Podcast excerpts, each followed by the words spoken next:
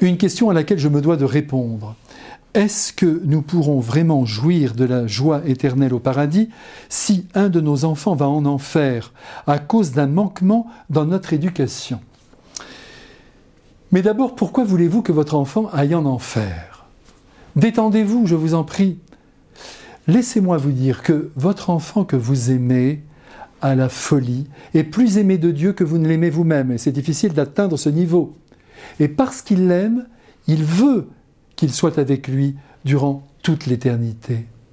N'oubliez jamais la parole de Saint Paul, Dieu veut que tous les hommes soient sauvés. Voilà son plus grand désir, sa plus grande volonté.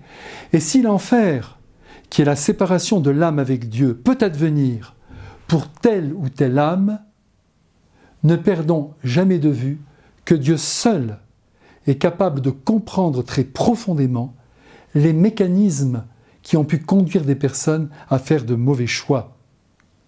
Pensez à l'univers génétique, à l'hérédité qui explique bien des comportements.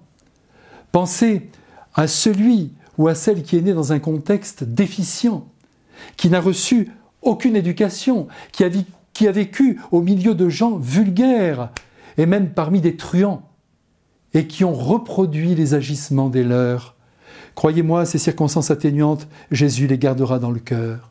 Et puis ne perdez jamais de vue la complexité de l'âme humaine. Réfléchissez aussi aux actes les plus négatifs que vous avez posés vous-même et que vous ne vouliez pas vivre. Et là encore, Saint Paul vole à notre secours. Je ne fais pas le bien que je veux faire et je fais le mal que je ne veux pas faire. Alors, dans cette lumière, vous pensez bien que votre erreur éventuelle d'éducation ne jouera pas en défaveur de votre enfant, et il ne lui en sera donc pas tenu rigueur.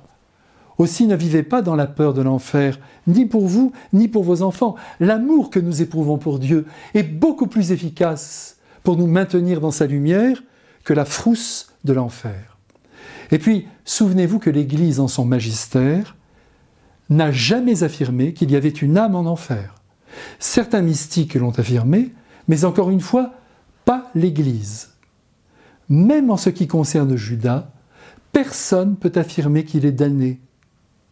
Et pour le moment, bons parents qui m'écrivez, je vous condamne à la joie. À bientôt!